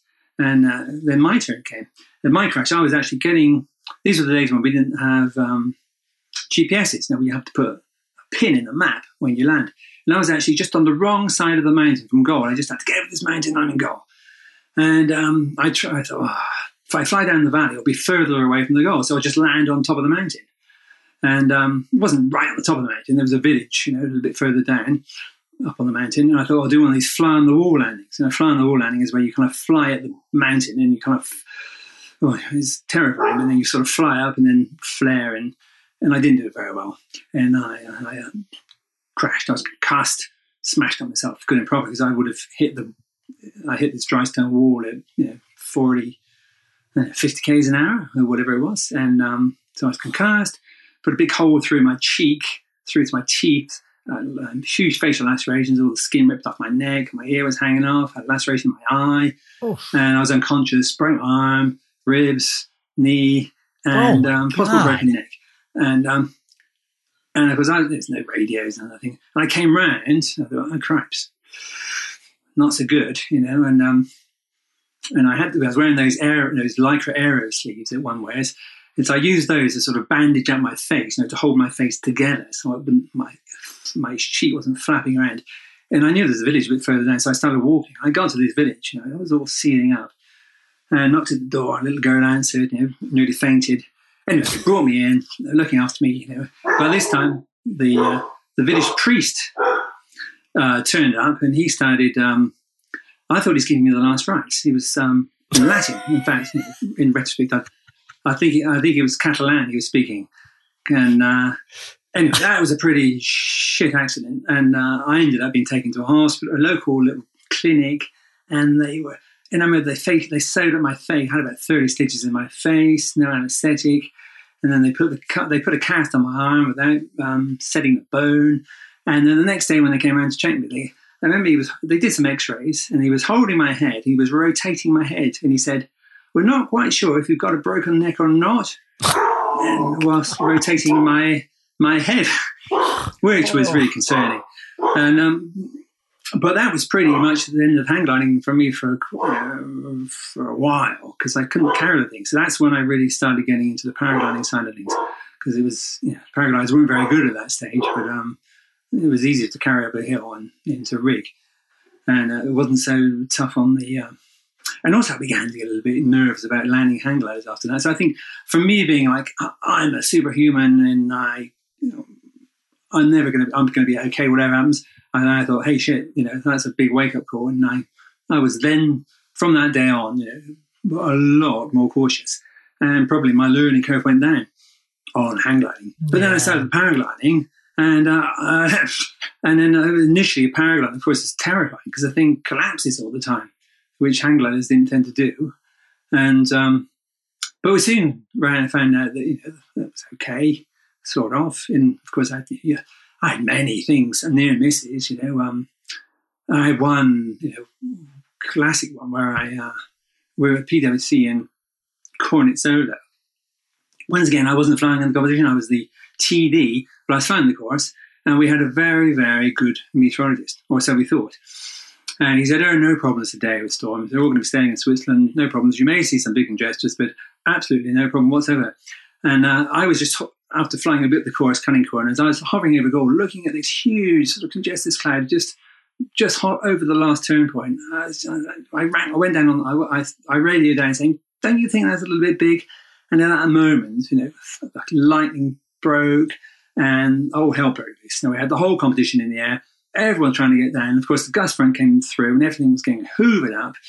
And I was just with my back to the village full bar so I wouldn't get blown into it. And then the whole island went to pieces. And um, went full, it went completely behind me, and I was falling out of the sky from about 100 meters.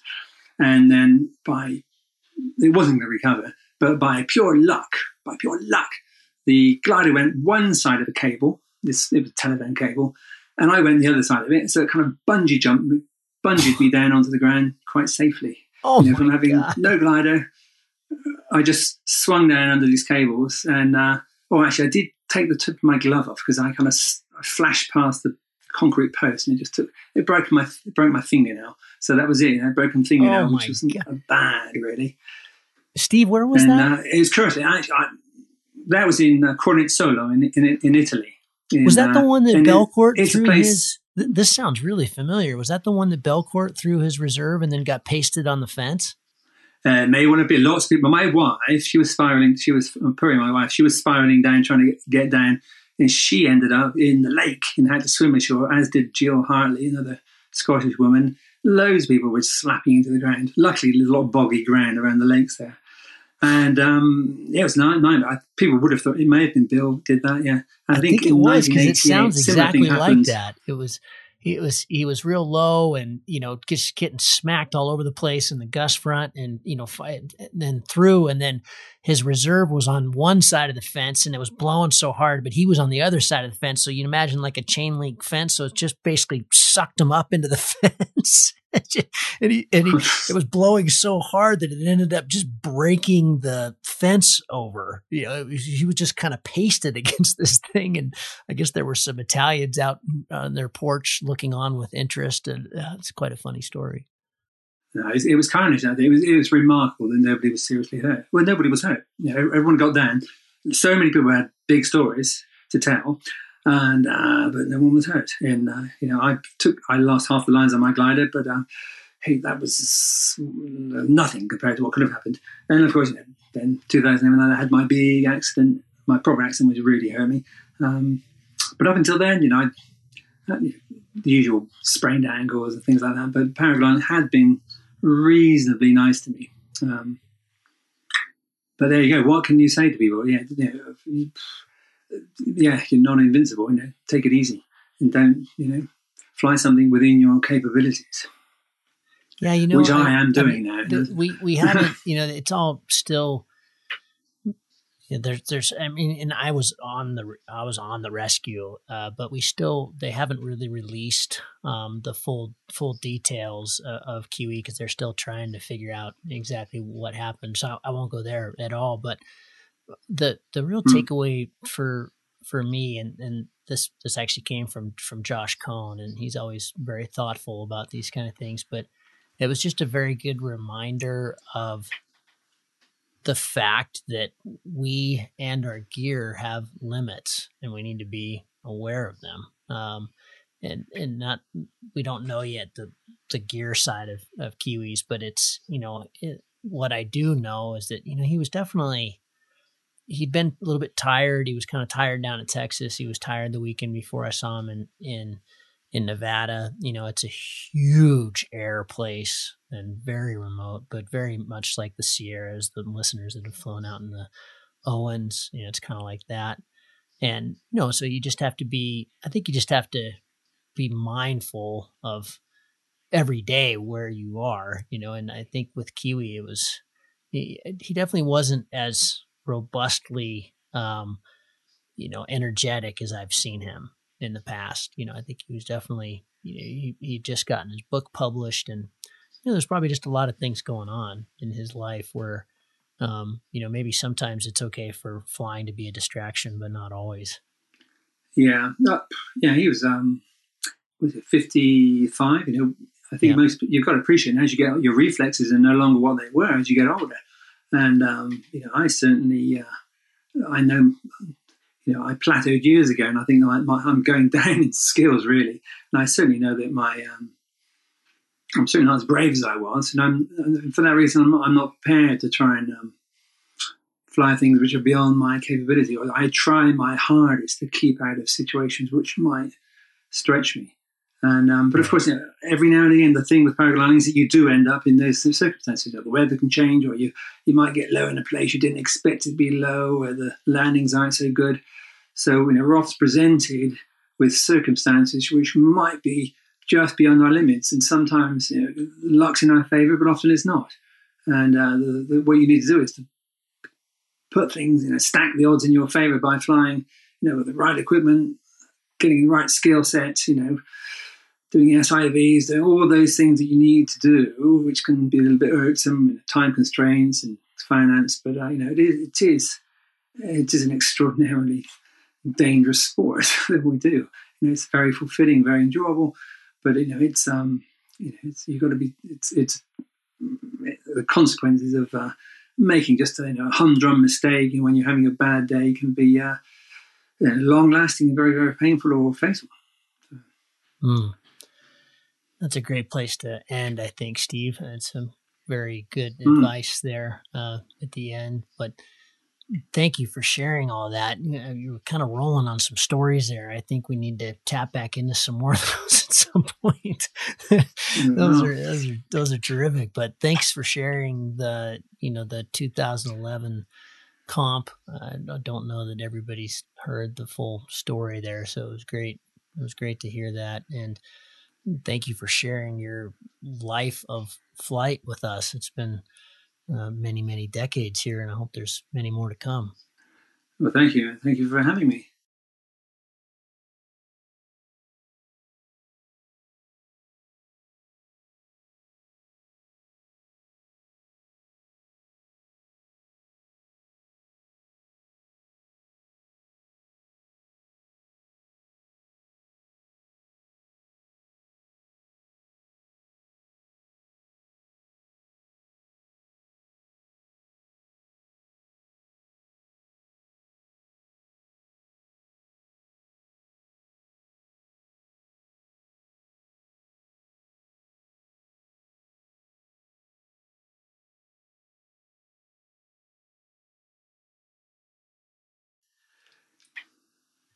Cool. Um, yeah, I just, I just noticed we're at 90 minutes in, so I wanted to, but that that was a really good spot to end. Although we don't need to end. If you have any anything else to add or throw in that you want to, let, us do it now, and we'll slide it in. I just thought I, I wanted to end on that one because that was that was some really good. That was a great. Yeah, that was a great natural uh, end. No, I think we've covered. Um, hey, we've covered a lot. We've been, I think, we've been, an hour and a half or so. We've been at it. I think. So yeah, that's um, fine by me. Yeah. Cool. Yeah. How did how did you so what, I, break I your arm? how, how yeah. did that accident go? What happened? Oh, it was so. It was. Um, you know, I live a few k's from the village in a little log house, and I've got a few nearby landing fields, which are quite tight, but they're okay. And um, it was a day when uh, all, all, the gliders, all the, the, my clients had just had landed, and it was it was becoming stormy. And I thought, well, rather than land or land in my own house and go have a coffee, you know, see the dogs, da da da, and um, I just set up to go into this field I'd flown into hundreds of times. And of course, because of the storms, which were just, you know, the, the winds, the winds are a little bit squirrely, and it was a different approach than normal. And I was I just tried to lose a bit of height by doing a steep turn. I was flying a Mantra four, I think it was at the time, and I just tipstalled in. Know, didn't I? And uh, so I had to recover. And little thing dived, but by then I kind of dived into an area which is you my house is sort of out in the boonies, but there's some other houses nearby, and I was sort of flying over someone's house with cables and things, and I got near the road, and I was sort of head, I was sort of boxing by cables, so I had to sort of rather than hit the cable maybe at neck height, uh, or, or hit I just had to full stall the glider, you know, over the road at about, about 10 meters or something like that. Oh. So I just full stalled it down onto concrete, which was, you know, I had to hold it you know, so it wouldn't spin. I had, to, I had my hands down and I went in heavily. And I just, my body collapsed and I kind of had my hands down to stop it spinning or anything. Um, all the force went through my right arm and it just shattered it it was an open fracture, and uh, I lost the elbow. I lost the inter, interosseous membrane, which is the bit which the membrane which goes between the uh, cubital and the radius, and that never heals. So I've lost the rotation in the in the arm there, and I'd already that's the arm, same arm I crashed on the hang glider back in the day, and also I had two other accidents on skateboards when I was a kid, and so that arm had been just taking the pounding over the years. and oh, I took some tendons out on the shoulder. So yeah, it was all focused on the on the arm, but it was a really bad injury, and so uh, and it sectioned lots of nerves. So I had lots of parasympathetic pain, which you know only went away. That went away a couple of years ago, and it's still shit. But um, it was just one of those accidents, an embarrassing accident. You know, it, it nothing, nothing heroic about it. You know, it was one of those ones which you wouldn't. Uh, it was like it was like you know, I always think I'd, I'd hate to die coastal soaring. You know, that would be embarrassing. You know, mm. it's like one of those accidents where, Christ, you know, trying to land on a reasonably okay day near your house, cock it up because just you know, tipstalled the glider. And uh, but yeah, no, it was it was a hard one, and uh, it, you know, it's kind of on top of all that emotional shit that I had from the world. And uh, yeah, it wasn't in a good place for quite a few years, really. But mm. luckily, I was still able to fly. You know, the next the next season, you know, I had it was painful. At least flying, you know, I was able to fly and able to still work, and uh, so it could have been worse.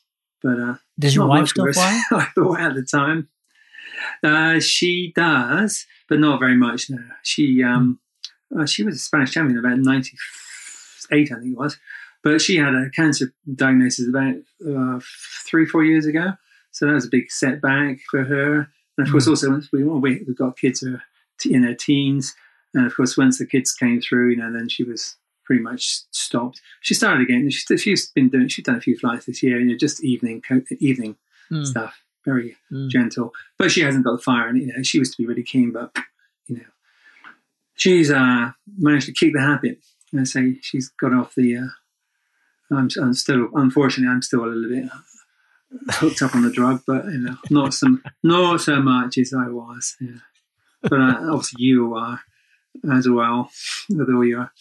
Well, you've got a different sort of. You're very much an extreme. Are you going to do? Be doing? Is there going to be an X Alps next year? Yeah, yeah. You're going to try I mean, for that. I've, I've signed up for one more. I really didn't think I was going to after the last race. I, you know, the the 2015 and the 2017, I mean, I was already thinking about the next one during the race. You know, it was just like, God, this this is just so fun. This is so outrageous, and I love my team. Mm. And, and you know, it was real obvious. And after 2019, um, it wasn't nearly as obvious. Partly, I, I, it was it was a number of things. You know, I didn't like all the waypoints. I thought that was kind of ridiculous. I we basically all just kind of followed each other around. It wasn't you just couldn't make moves like you could earlier. And then mm. the other just big reality was, you know, obviously I'm not getting any younger, but it's it, it, the the the pace is just getting outrageous, and you know it it you know, it was real obvious to me that it wouldn't matter how much I trained. I just, you know, I'm, I'm always pretty fast on the ground, especially for the way I'm built. Like I'm not built like a Guschlbauer. I'm not tall and lanky and like a marathon runner. You know, I'm kind of like a wombat and, uh, and I'm older and I've got terrible knees, you know, but I, I can, I can maintain very good speed, but it was, let me get to the point. The, the point was like in, in 2019, I, I basically had the best race I've ever had in terms of just everything, you know, the team and the strategy and the training and the physical prep. And we just, you know, we'd kind of figured it out. And yet it was still just, just kind of middle of the pack. You know, I, I, I placed 12th and back mm-hmm. in 2015, it was, it was eighth. And that, I guess that gave me this like false hope that, oh, well, you know, if I work really hard at this, I could, you know, so anyway, I got wrapped up in the numbers rather than just the, awesomeness of it because it is just awesome. Um, yeah. But I, it, it was the reality was just like God. I, you know that these younger guys are just getting better, and everything's getting faster, and you know it's it's becoming less and less adventure and more and more just crazy pace. And um, so anyway, I I wasn't as excited coming out of this one to to do it again. But then, of course, you know, you have a year thinking about it and pondering it and talking to your team, and because the te- my team that those they're really excited to do it again. It, it is it is just really fun. So I'm trying to figure out, you know, how to separate more from like attainment and more just uh, just the process. And so in in a sense, I have quite different goals going into this one, which may end up being quite freeing and you know allow me to do even better in the end. But I'm trying not to have that. You know, it's one thing to say, "Well, I don't care about the results," but I'm you know I'm trying to have that not be near, nearly as important. I guess is what I'm saying. So, you know, I'll still train really hard, and I think we'll still have a lot of fun. I, I honestly, I don't know that we're going to get to go do it. You know, I, I think they'll have the race, but I'm not. Sh- mm. I'm not, not very confident Americans are going to be able to even travel over there by then, but we'll see. Um, you know, hopefully, yeah. But it's um, a shame. Doesn't it's just the, such a remarkable thing in uh, you know for me as a you know it's a shame it has it, it's like one of the ultimate sporting events and, which you can do I think you know in, and but it hasn't got the media interest has it really mm. no, just like many things you know paragliding on the whole mm, people don't appreciate it you know that is such a fantastic adventure this whole X Alps thing and is I mean well, they are doing a lot better as far as sponsorship than most events, but sure. um, it's you know if you compare it to like motor car racing, which is so tedious. Yeah. And it's got all that exposure, and then you know you've got this real, real adventure, you know, with like the complexities, tactics, you know, spectacle, and nobody's interested, you know. yeah, and risk and all these things. I mean, you know, when you think about just like ultrathons, I, I always describe it to people like, well, think think ultrathon every day, but for 12 days, but you're carrying your pack and you're flying a ton in often really dicey conditions. It, it, but they still don't really get it. I mean, that's the that's the thing. It's just it's not relatable. It's not golf. You know, people can't relate to it. I guess they, yeah. don't. It's yeah. just, but but it is. You know, uh, I can't even remember what your your, your question was. Oh, I, I, mean, I'm definitely you know. So I I just I have a little girl. She's three, uh, and you know mm-hmm. I am I am definitely. I'm a little concerned actually going into this one because I'm noticing that I, you know, I'm you know, there's just physical things like my vision is not, you know, what it was even two years ago. My vision's going, you know, I'll be 49 in this next one. And you do start to have a much different approach to risk. And, you know, I, I think that that will, hopefully that will kind of evaporate during the race because you, you get in these weird mind where you just you become very strong in your mind and during the race and you know you've trained for it and you just start really believing in yourself and um, I, you I, you you fly in conditions that I think typically would be pretty nerve wracking, and you just got it. And I and I don't yeah I don't I'm not even saying I don't even think they're more dangerous. It's just because you really are in the right headspace for it. Um, but you know, like your your your story of doing the fly on the wall landing, you you get you get in this headspace where you're not going to screw it up, and um, but at the same time, it's like yeah, but it's still it is wicked dangerous, and so I I I, don't know that I maybe I'd be in the same headspace of it without my daughter. I'd still be struggling with that just because that's what happens when you get older, but certainly that my daughter having my daughter is is spotlighted it more for me. you know, like yeah. I don't really want to come home now these days. And I think uh, you know that does. You know, it's not something like you said. It's not something you're thinking about when you're 20. Yeah, yeah. I mean, there's uh, it's it's a lot of risk that exit because you know, you're you know.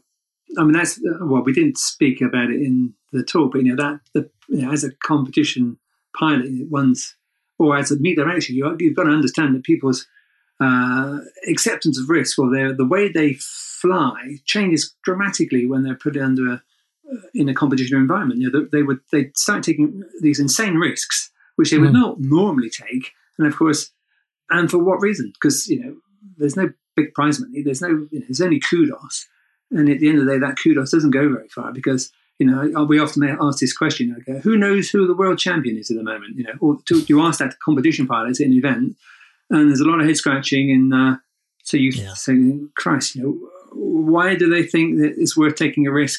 Because they, you know, they're not going to be remembered. In fact, they might be remembered for a few weeks if they kill themselves during the event. But you know, taking a risk to win these competitions is is not worth it. But people do, and, uh, it's just the way that humans are made. You know, you put them in a competition environment, and then people push themselves a little bit more than they should normally. Really, that's um, can be a problem. So, uh, yeah, that, I, that's a good one. I, I mean, it, it, would have been a good one to talk about that. Although we are now, I'm still recording, so we can we we can maybe throw that in. That's an interesting one, isn't it? Because it's it's a real uh, we you know we've all heard that a bunch of times. Like, hey, there's there's no there's not there's not even glory, let alone money. You know, literally, like you said, yeah. you know, most people will most people in the sport have no idea who won the worlds last year, and uh, and yeah. no one cares. And so you, yeah, you have this real problem with ego because it does it does really happen. It, eh, you know, in, in in the in the X Alps, mm-hmm. it happens all the time, and and that's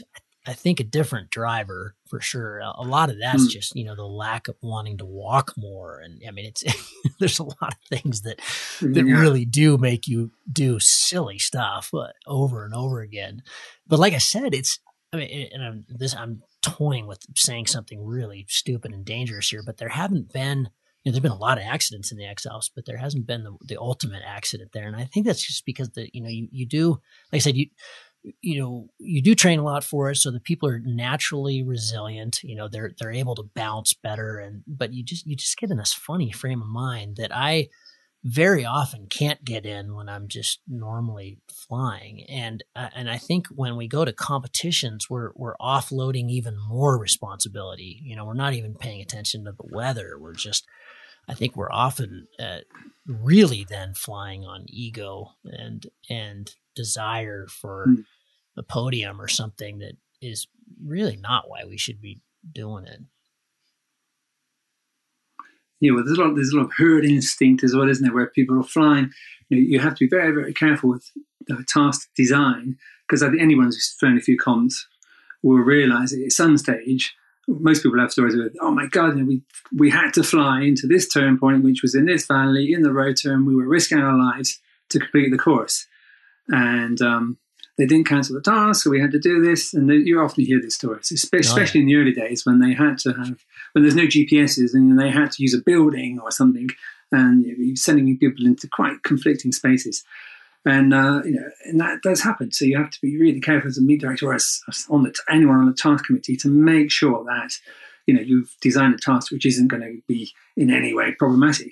And then you've got to realise that you know if it is problematic, these guys on the whole they're going to they're not thinking rationally and they're going to do it anyway. Right. And uh, you right. know, there's many cases where you know, you're flying on, you're thinking, I've done it in a competition. I remember flying in uh, with Mark Watts at this uh, event where we did have a fatality. It was in uh, it was a really windy day when the Mistral was blowing in in France at Saint Andre, but we went to Saint Vincent, which is a, a place where you can fly just about in this little magic bubble of air, yeah, no, which is not so windy. Yeah. But they but they set the task you know, further down the Dormillouse, Dormillouse uh, range out of the magic bubble and uh, I was flying along, you know, reasonably up at the front with Mark Watts, and I thought, okay, well, that doesn't matter. When we get to the end of this valley, you know, we're not going to be stupid enough to carry on into the real mountains. We're just going to land there. We're all at the same point. And then we got there, and Mark went in. And oh shit, okay, well, all go in, and uh, we ended up, you know, having to land, you know, in the in an unpleasant place further than the mountains because coming back into the howling wind was impossible. And people, one person who tried it was killed. And um, it was just shit task, very, very bad task setting. And of course, you know, if we'd have had a normal, sensible, um, if we'd have rationalized it a little bit better, we'd have just landed um, in a nice, safe, easy place. You know, yeah. it, was, it was nobody got any points. Somebody died, and it was then fantastic. Maybe in the in the Alps because you're not constrained by too many turn points, um, and you are flying more on your own, and you you have to sort of make you probably may you have to make a lot more decisions on your own rather than just following the herd, then perhaps it is safer. Uh, yeah, a, I think so. As a competition I mean, format. Yeah, and and you have this. Well, you, yeah, you, you do have more of a longevity approach to it all. It's all it, you know. You you're never thinking about Monaco during the race. You're just thinking about the next move, the next move, the next move, and I, I think it is about uh, you know, I mean, you recognize if you if you wreck yourself or you know even just roll an ankle, your your race is over. You know, so I, I think there is a yeah. there is a bit of there is a bit more of a preservation side of it, but then there's also just, I mean, there's been we were laughing the other day telling stories about it. There's just so many times where you do things that you know, I, I can still stand by them now going, I, you know, I, I, I, hmm. really have felt like I haven't done anything that risky during the race But if you were an outsider looking at some of the things I've done, you'd go, oh, or what you, you're you're crazy then. You're you're telling yourself a complete lie. But like I said, you you just get in this frame of mind where uh, you know, launching cross and 40k an hour is totally reasonable. You know, you've trained for it. You've got that move. But mm it's not really that reasonable. you know what I mean? It's just, it's, uh, and I mean, and the other one is just how many times I've flown down a canyon that had nowhere to land, you know, just in my mind. Well, it's the X Alps. I have to keep going. There will be a place to land. There always has been. And there, and, and one time there wasn't. I landed in the trees and balled up my wing and packed it and kept going. And it, it didn't even slow me down. It was, you know, whereas usually that'd be kind of a high, you know, it'd be a high adrenaline event, just landing in the trees.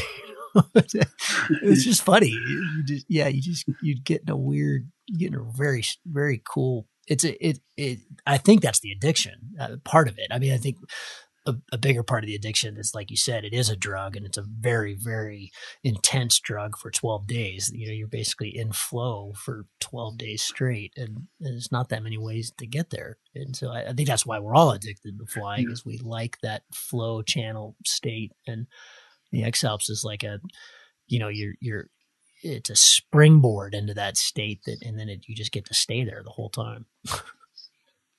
Hmm.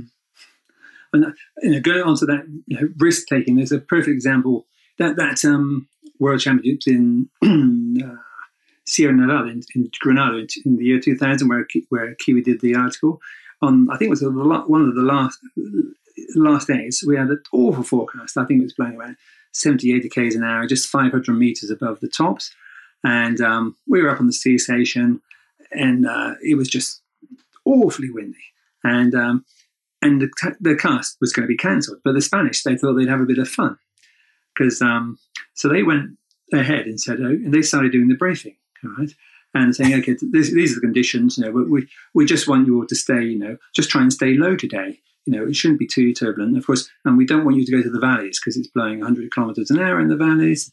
And um, and they did it just a, a straight faced task, um, task briefing. And of course, there were some people going, "These Spanish, these Spanish guys are crazy, they're trying to kill us." And but they were all they were taking their notes. And then I think one of the Swiss guys got up, "Just disgusting! You can't do this."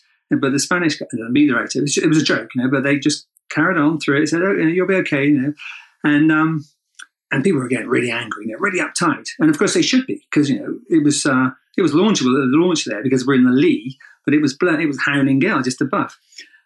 But you know those people, you know, it was a joke, and everyone thought, well, we might die doing this, but that was the task, and then guys started getting their gear ready, right?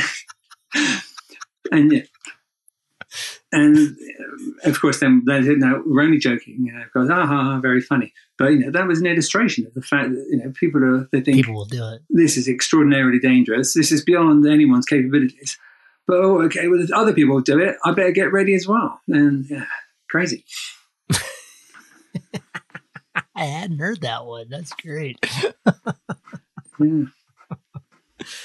Well, uh, Steve, this is a real honor, man. I, uh, uh, we'll have to do this uh, in, in person someday uh, soon. I'd, I'd, love to fly with you when all this COVID is behind us. We put this awful year in our rearview yeah, mirror uh, so. and go flying together. But thank you for so. your terrific illustrations and thank you for giving so much to this sport over the last 30 something years. Um, thanks, man. I appreciate it. No worries. Well, hope, hopefully you're recovering very quickly from your uh, COVID experience, and uh, I wish you well. Thank you. I appreciate it. Yeah, it's, it's not, not been a big deal, so get through it. Cheers, bud. Talk to you soon. Okay. All right. Bye.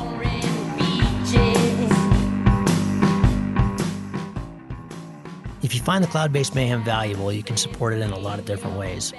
You can give us a rating on iTunes or Stitcher, or however you get your podcast. That goes a long ways and helps spread the word. You can blog about it on your own website or share it on social media. You can talk about it on the way up to launch with your pilot friends. I know a lot of interesting conversations have happened that way. And of course, you can support us financially. This show does take a lot of time, a lot of editing, a lot of storage and music, and all kinds of behind the scenes cost. So if you can support us financially, all we've ever asked for is a buck a show.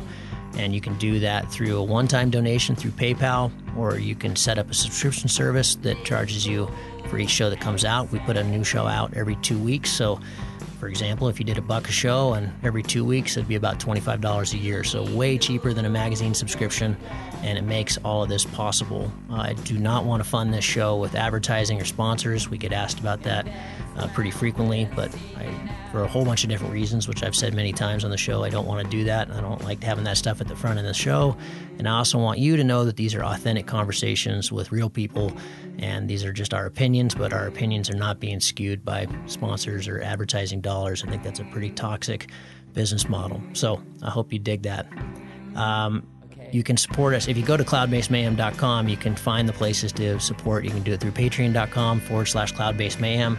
If you want a recurring subscription, you can also do that directly through the website. Uh, we've tried to make it really easy, and that will give you access to all the bonus material, little video casts that we do, and extra little uh, nuggets that we find in conversations that don't make it into the main show, but we feel like you should hear. We don't put any of that behind a paywall. If you can't afford to, support us, then just let me know and I'll set you up with an account. Of course, that'll be lifetime, and hopefully, you're being in a position someday to be able to support us. But you'll find all that on the website.